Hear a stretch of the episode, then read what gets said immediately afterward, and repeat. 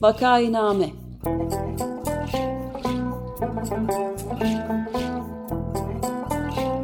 Salgın günlerinde memleket manzaraları Hazırlayan ve sunanlar Güven Güzeldere, Ömer Matra ve Özlem Tekin.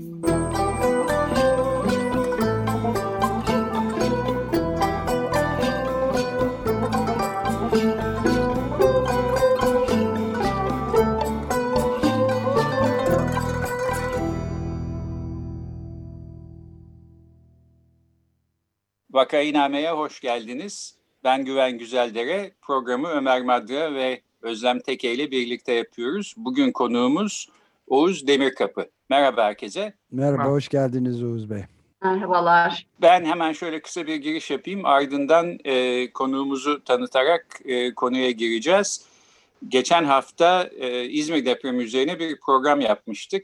GEA Arama Kurtarma ekibinden Umut Dinç Şahin e, Doğanlar Apartmanı'nda gerçekleştirdikleri bir kurtarmadan e, söz etmişti. E, deprem olalı e, henüz iki hafta bile olmadı fakat şimdiden e, gündemin arkalarına düştü. Unuttuk gibi dikkatimiz başka şeylere çevrildi çoktan. Oysa e, önümüzde bizi bekleyen, kaçınılmaz olarak e, gelecek olan korkutucu depremler var. Deprem konusunu bir parça daha gündemde tutmanın önemli olduğunu düşünüyoruz. E, geçen hafta e, depremzedeleri kurtaran e, birisiyle konuşmuştuk. Bugün de depremzede olmak nasıl bir deneyim? Biraz bunu konuşmak istiyoruz. E, konuğumuz Oğuz Demirkapı bize böyle bir e, başından geçen talihsiz ya da talihli demek lazım aslında belki e, bir olayı anlatacak. Özlem Hanım isterseniz ben e, tanıtma için sözü size bırakayım. Ee, teşekkür ediyorum. Oğuz Bey tekrar hoş geldiniz ve geçmiş olsun. Ee, kendisi bilgisayar mühendisi, kendi deyimiyle de teknolojist. Eğitim için gittiği yurt dışında uzun süre bilişim sektöründe çalışmış. Sonra tersine beyin göçüyle Türkiye'ye dönüp bilgi ve birikimlerini ülkemizde değerlendirmeye çalışıyor. Ee, depremden kısa bir süre önce İzmir'e taşındığını belirtmiş ve Emrah Apartmanı enkazından e, telefonuna yüklü bir uygulamanın kuzenine ulaşması e, yardımıyla 45. dakikada çıkarılmıştı. Kendisinde eklemek istediği bir şey varsa sözü bırakıyorum. Ben de şeyi ekleyeyim hemen. Deprem sonrasındaki bu dayanışma atmosferini anlatırken bizi de çok etkileyen e, o deneyimi de Serhat Ayan ve Füsun Sarp Nebile anlatmıştı. Biz de bunu bu kaydı Açık Gazete programının içinde yarım saat olarak yayınlamıştık. Onu da ilave edeyim. Hatırlayacaktır dinleyicilerimiz. Buyurun Oğuz Bey. Nereden başlasam bilmiyorum ama sonuçta İzmir'e ben iş için gelmiştim. Teklif alıp geldim. Ankara'daydım. Ee, online tutmuştum evi gözümle görmeden. Gördükten sonra dedim bu ev çok sağlam gözükmüyor ama dedim bir sene idare ederim sonra taşınırım başka bir yere. O da bir benim ihmalkarlığım oldu. Ama sonuçta benim ya da başkasının olması değil öyle evlerin hala var oluyor olması gibi bir sorunsalımız var. Ee, ben kurtulmuş olsam bile orada bizim apartmanda, Emre apartmanda 32 can öldü. Toplamda 114 can var. Ee, ciddi bir can kaybımız var ve insanlar niye öldü diye sorduğumuzda da aslında deprem değil, depremin bir şekilde etkilediği ve bizim denetlemediğimiz, önemsemediğimiz, göz ardı ettiğimiz bir bilimsellikten uzak bir ekosistemin varlığı şu an sorun. Ee, o yüzden de yani şu an ne yapılabilir noktasında da zaten konuşacağız belki biraz sonra ama aslında şey yani çok bariz bir şekilde atılacak çok büyük adımlar var ama işte nereden sınırları olacak, nereye kadar gidebileceğiz, ne yapılabilir, insanlık adına ne yapılabilir? Bir sürü soru var kafamızda. Hala onlara yanıtlar bulmaya çalışıyoruz. Ama işte bir yanıyla kurtulmuş olmaktan dolayı mutluyum. Ee, bir saat yakın toprak altında kalmış olmak da kötü bir tecrübeydi. Sevimsiz bir şey. Toprak kötü olmak, toprak soluyor olmak, o an ne olacağını bilmemek, kafamın üstünde büyük bir ağırlık var. Binayı kaydırırlarsa ölürüm vesaire korkusu. Yine gittik, eyvah bu gidişimiz de böyleymiş korkusu.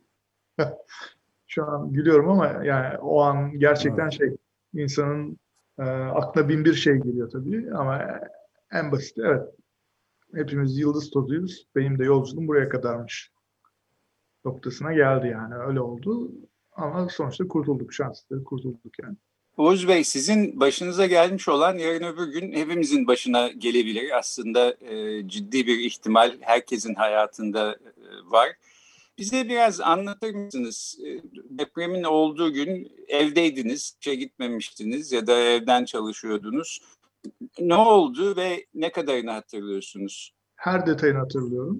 Unutulmuyor böyle şeyler. Daha önce de ben bir kaza geçirmiştim. Onu da her detayını hatırlıyorum. Çocuktum 12 yaşındaydım ama.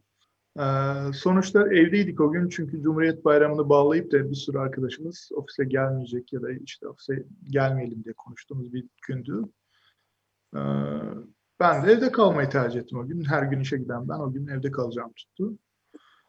Ee, sonra deprem olduğunda hemen ben kalkıp işte bir şekilde orada benim TV sehpası vardı. Onun yanına pozisyon alıp hemen uzanıp çekim pozisyonu vesaire işte üçgen oluşturma dediğimiz şeyi yap, yapar hale geldim. Ee, bir 30 saniye kadar sürdü sallanması. Ben şey dedim ya bina tamam kullanılması hale gelir ama herhalde çökmez diye o an düşünüyorum. Ama sonra bir anda bir 3-4 saniyede aşağı doğru in, indik. Ee, toprağın altında kaldım. O üçgen oluşturma sanıyorum beni korudu. Sonra bir 15 dakika sessizlik. Ama o sırada benim telefonda bir acil durum uygulaması var. Kol saatiyle birlikte gelen bir uygulama. Hemen kuzeni arıyor. Kuzen yakındaydı. 10 dakikalık yoldaydı. Hemen o da koşup geldi. 15 dakika sonra o zaten itfaiyeden dahi önce evin oradaydı.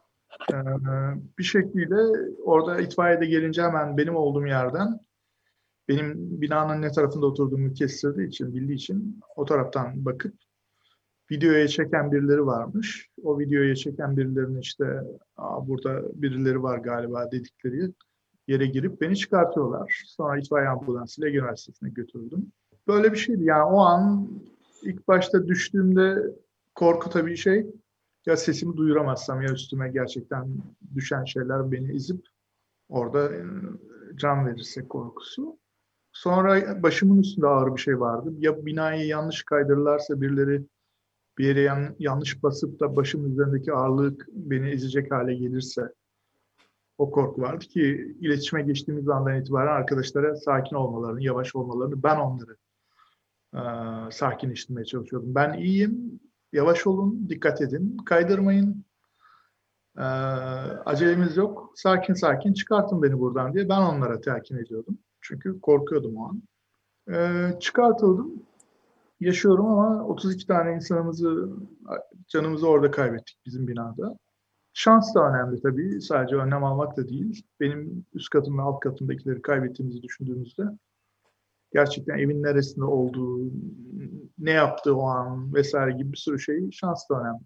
Yatak odasında olsam sanıyorum kurtulamazdım. İşte salondaydım, dışa yakın yerdeydim. Sanıyorum faydalı olduğu gibi bir yerdeyim şu an yani. Sizin daireniz kaçıncı kattaydı? Ben üçüncü kattaydım. Bina yedi katlı. Ee, anladığım kadarıyla binanın kırılım şekli benim oradan işte dışa doğru kırılıp benim üstteki yerinde A blok üzerine doğru devrilmesi şeklinde olmuş. O biraz benim üstümdeki yükün az olmasını sağlamış diye bir şey benim şu an sonradan binaya gittiğimde gördüğüm şey oydu. Ee, hatta oradaki deprem hastaneden çıkıp gidip orada yardıma katıldım e, enkaz kurtarma yardımından. Orada da mesela yerleri çiziyorduk. Kim nerede olabilir? Evin hangi bölümündedir? Ya da hangi bölümden nereye geçiş var vesaire o planları oradaki arkadaşlara çizip paylaştık. E, bir şekilde o kurtarma çabalarına yardımcı olacak bir yol bulmalarını sağlayacak bir hale getirmeye çalıştık. E, ama benim kurtarıldığım yer biraz daha dışta kalmış. Yani dışarı doğru düşmüş diye orada gördüğüm şey oydu yani. Evet yani sizi kurtarmaya gelenlerle Buyurun Ömer Bey. E, estağfurullah. Yani e, özellikle işte bu bizim de yayınladığımız parçada siz de e, o teknoloji kanalında e, sözünü ettiğiniz çok önemli bir nokta vardı. Yani yardıma ihtiyacı olanlar var ve yardım zamanı şu anda insanlar çadırda kalıyorlar ve dayanışma zamanı cehaletimizin sonucunu yaşıyoruz. Bu binalar böyle kalmasın artık. Biz bunu hak etmiyoruz demiştik demiştiniz ve sadece konuşuyoruz yani pratikte bir şeyler yapmak lazım ve çok önemli görünen bir şey söylemiştiniz bana. E, Soma'dan kalkıp gelen Ben işçinin yardım ettiği dünyada. Evet, nedir durum şimdi? Yani şu an belediye bu hafta yardımları ağırlaştırdı. Belediye şu an aramaya başladı. Özellikle belediye portal üzerinden ulaşan insanlara. Tüm gönüllü ekipler büyük bir kısmı hala buradaki toplanma alanlarında işte Aşk Veysel olsun, diğerleri olsun. Hala gönüllü çalışıyorlar. Özellikle evlerine giremeyen, yani evlerinin kullanılmaz halde olmasına dolayı evlerine giremeyen çok insan var. Ee, yaklaşık bir 600'e yakın bina ağır hasarlı zaten işaretlendi bu denetimin de bağımsız olmadığı bir yerde böyle bir durumdayız. Yani aslında belki daha fazla. Öyle de bir acı bir durum var. İMO'nun İnşaat Mühendisleri Odası'nın da denetime alınmadığı bir gerçek ortada. Yani bir şekilde birileri denetliyor ama ne kadar doğru denetliyor? İşte gerçekten e, ağır hasarlı bir binaya orta hasar ya da orta hasarlıya az hasarlı gibi şeyler hep dedikodusu dönüyor ortalıkta. Yani konuşuluyor sürekli. Böyle bir durumda şu an insanlar işte en azından evlerine girmiyorlar. Sokakta yatıyorlar, işte çadırlarda kalıyorlar ya da belediyenin sunduğu olanaklar var. Örneğin Toki'de bir yer ayırdılar Limontepe bölgesinde. Orada bir yıl onlara konaklayacak bir yer sağlıyor insanlara. Ya da işte Hilton Otel'de 3 ay kal- kalma opsiyonu sundular. Ya da işte değerlendirme yapılıp işte 5 ay süreyle 2000 lira, aylık 2000 lira bir maddi yardım kira yardımı yapma gibi bir şeyler var. Ama bunun daha sağlıklı olarak böyle kontrol edilip denetlenip de yapıldığını henüz görmüyorum. Kendimden ben yola çıkarak bunu söylüyorum. Evet, onu soracaktım. Yani yardım talebiniz oldu ve buna nasıl bir cevap verildi? Yok henüz herhangi bir şey yok. Bu arada online olarak da E-Devlet'ten başvuru yapılan yer hala çalışmıyor. Ben yaklaşık bir haftadır deniyorum. Ee, aradığımda da aradığımda da aile bakan aradığımda da söylenen şey şu AFAD çadırına gidin oradan başvurun. Aşk Veysel'deki AFAD çadırına gidin oradan başvurun. E-Devlet çalışmıyor evet. Yani bu konuda başvuruyu ben tamamlayamadım kim şahsım adına en azından bunu söyleyebilirim. Ee, kim nereden ne para verecek 30 bin lira dedi bakan 5 bin lira taşınma dedi sonra işte farklı statüde işte evi yarı hasar görmüş insanlara başka 13 bin lira vesaire bir sürü şey dönüyor. Ama bunların merkezi olarak bilindiği bir platform anlamda böyle sunulduğu yer sayısı çok az. İnsanlar nereden başvuracaklarını bilmiyorlar. Bu konuda özellikle E-Devlet yönlendirmesini çok kişiye yapma, yapmak durumda kaldık. Yani gerçekten bilmiyorlar yani ne yapacağız? AFAD'a gidiyorlar. AFAD belki işte yol gösteriyor. da Oradaki gönüllü kurumlardaki arkadaşlar. Ama şu an işte çadır kentleri özellikle bu hafta e, çoğunlukla kaldıracaklar diye e, görüyoruz. Çünkü insanlara yer ayarlanıyor. Burada bazı özel firmaların, inşaat firmalarının sağladığı belediyeye olanaklar var. O evler insanlara dağıtıldı. Ben mesela acele etmemiştim ev tutmak için. E, şu an mesela ev, emlak piyasası çok ciddi bir şeyde krizde çünkü yer kalmamış durumda. İnsanlar bir şekilde bir sığınacak bir yer arar haldeler. Ee, maddi olanağı olmayanlar da hala çoğunlukla çadırlarda yani çoğunlukla dışarıda kalıyorlar. Ee, ama yardım çok güzel geldi. İzmir halkı çok güzel dayanıştı. Ee, eksik neredeyse malzeme yok. İşte bunlar günlük duyuruluyordu zaten. Malzemeden çok dağıtım ağı ya da insan gücü anlamında sıkıntılar yaşandı.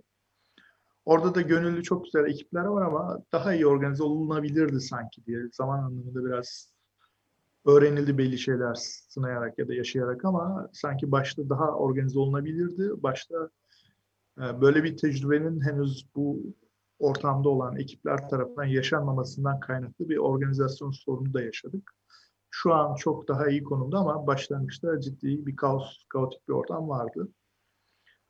Ee, ama İzmir halkı gerçekten çok güzel bir dayanışma gösterdi. Yani ben gurur duyuyorum o yanıyla İzmir'le. İzmirli değilim ama e, güzel yani şey. Evet. İyi- iyi- Soma'dan gelen işçilerin de da- dayanışması göz yaşartıcıydı gerçekten Soma de. olsun, diğer belediyelerden, diğer bölgelerden gelen ekipler olsun, inşaat firmalarının görevlendirdiği çok özverili, çok güzel insanlar vardı. Ee, bir gönüllü networkler var, gönüllü ağlar var. Oradan gelen insanlar vardı. Ankara'dan, İstanbul'dan gelen insanlar vardı. Oralar çok güzel ama mesela tabii can, can acıtıcı yerler de var. Örneğin bizim evimizden çıkan eşyalar hala bize teslim edilmedi. Bizi bir çadıra götürdüler, AFAD çadırı diye. E, birkaç tane ayakkabı, birkaç tane kitap dizmişler ama benim evde yaklaşık bir bine yakın kitap vardı. Tek bir kitap yok. 50'ye yakın ayakkabımdan tek bir tanesi bulamadım. E, değerli eşyaların emniyette olduğu söyleniyor ama onlara dair hiçbir bilgi, hiçbir şey yok. Ortada hiçbir kayıt yok. Emniyete gidip sorduğumuzda herhangi bir bilgi yok. Size biz haber vereceğiz. Bu 3-4 hafta sürebilir gibi bir şeyler söyleniyor ama e, kimsenin doğru düzgün takip ettiğini düşünmediğimiz bir yer.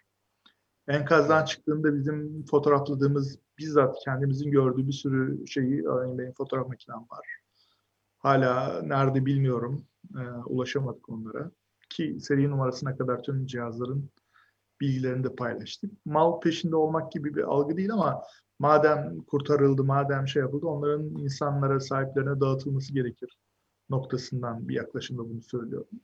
Orada da ciddi bir organize sıkıntısı var. Yani kimisi işte Özkanlar Emniyetinde, kimisi Bayraklı'da o oraya taşımış, kimse kaydını tutmuyor. Yani garip garip bir kaotik ortam var. Benim kimlik almam lazım. Kimlik tüm cüzdanı kaybettim. Hala E-Devlet'ten ya da buradaki nüfustan sıra alamadım. İşte Çeşme'de, Dikili'de boş yerler var. Belki oralara gidip oralardan kimliğimi çıkartmaya çalışacağım. Ee, arıyorum kimlik için randevu alayım diyorum ama işte pasaport için ayrı randevu, işte ehliyet için ayrı randevu vesaire. Ee, bunlarla günümüz geçiyor şu an. Evet, evet yani deprem sonrası hayatı normale döndürebilmek için ciddi bir organizasyon ve e, sıkça provası yapılması gereken türde bir organizasyon herhalde gerekiyor. Bunlardan yoksunuz. Hele ki, hele ki biz evden çıkmışız, pijamayla çıkmışım ben. Bana sahip çıkılmalıydı diye sanki hissediyorum. Yani ben burada sadece bir kişiyim. Benim gibi kurtulan bir sürü insan var.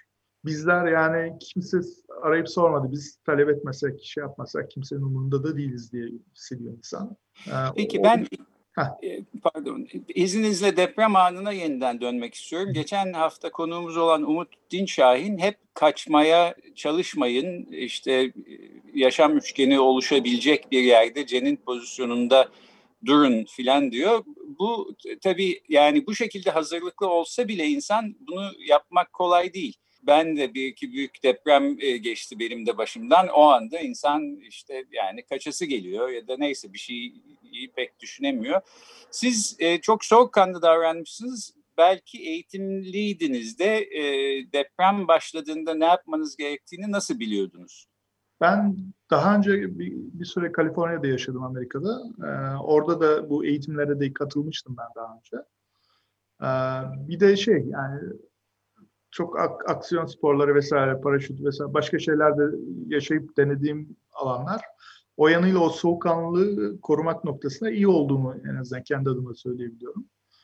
Ee, o an deprem başladığı sırada ben hemen zaten deprem olduğunu hissettiğim anda çalışma masasındaydım. Kalktım ve televizyon sehpası vardı. Onun bizim dış duvara doğru hemen çekip e, yanına uzandım. Bu benim 10 saniyemi aldı yaklaşık bir 20 saniyeye yakın orada öyle yatar haldeydim. Bekledim dursun diye bekledim ki dediğim gibi yani duracak diye de aslında düşündüm başta. Yani en azından bina kullanılamaz belki içine bir daha giremeyiz ama bina yıkılmaz diye başta hissettiğim şey oydu. Ama o pozisyonu korumak önemli. O çünkü şey elbette yani yüzde 90 şans, yüzde 10 belki bu bilinçli yaklaşım. Çünkü o an binanın neresinin ne tarafından nasıl geleceğini kestirmek imkansız. Yani o binanın yapısıyla ilgili bir şey. Yani şans çok önemli orada yani.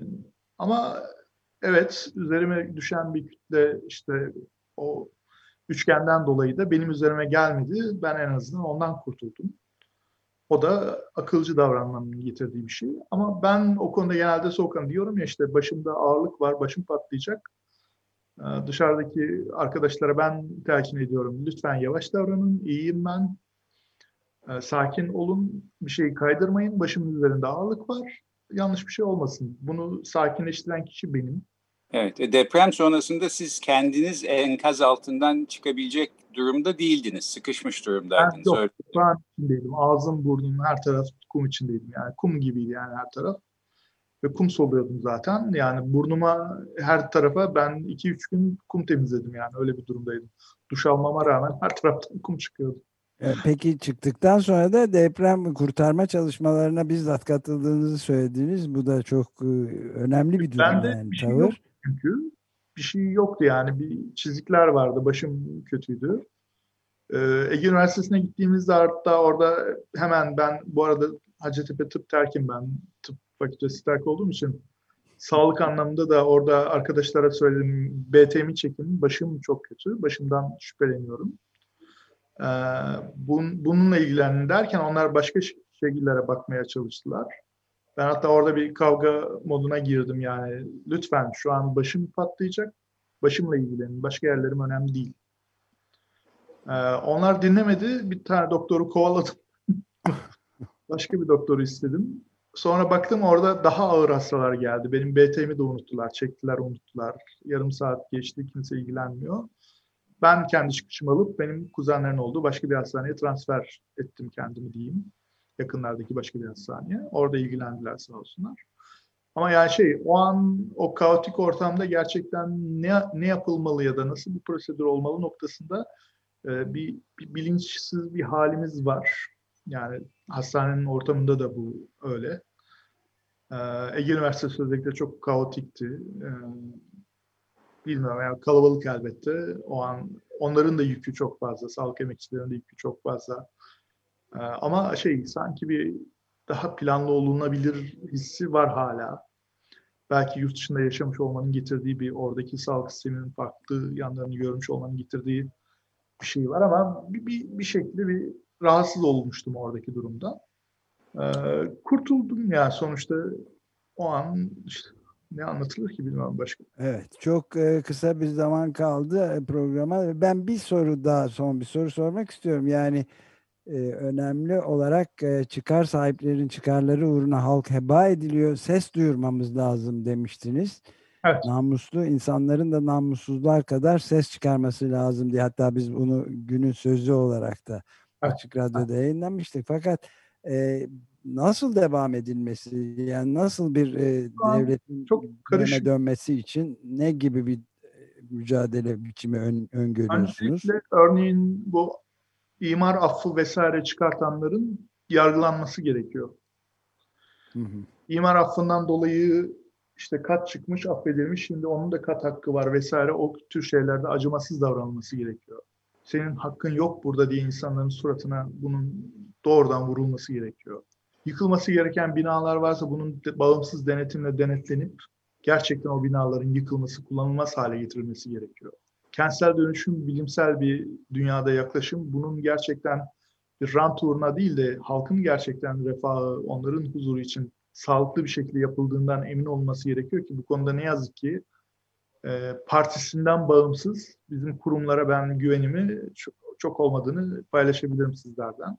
Çünkü gerek devlette bunun denetleyen, yapan, organize eden, yasayı çıkartan kurumlar kaç defa mecliste deprem araştırmasının reddedildiği artık bu sefer evet.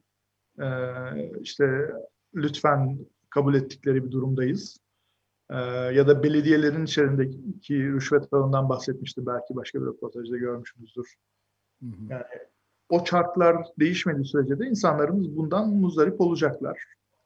O yüzden de işte devlete büyük devlet baba şunu yap demek yerine halkımızın bilinçlenip temel haklarını talepkar durumda geç, olup e, talep etmesi lazım.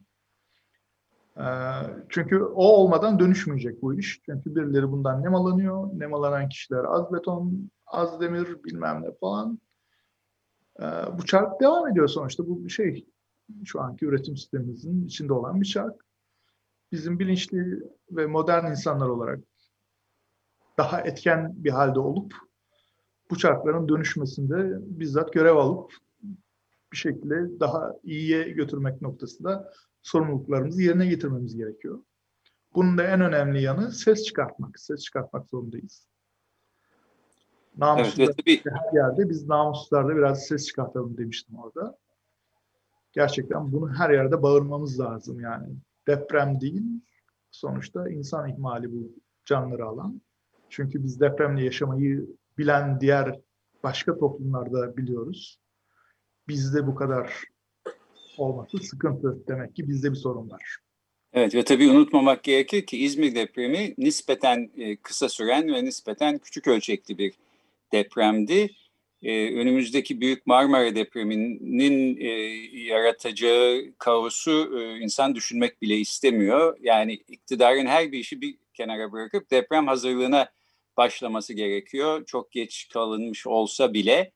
E, ama öyle bir durum yok gibi. Şimdiden unuttuk. Gündemin arkalarına e, düştü deprem. Bir sonraki deprem başımıza gelene kadar korkarım. Çok geçmiş olsun Oğuz Bey. Çok teşekkür ederiz Oğuz Bey katıldığınız için. Bunu daha konuşmaya devam edeceğiz herhalde. E, Her türlü evet, Ben de buradayım. Unutmayın. Elimden gelen her türlü desteği sunacağımı bilmenizi isterim. Çok teşekkürler. teşekkürler. Çok teşekkür Görüşmek ederiz. üzere.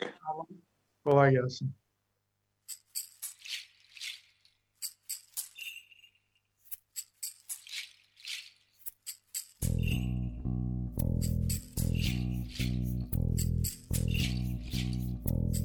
Vakainame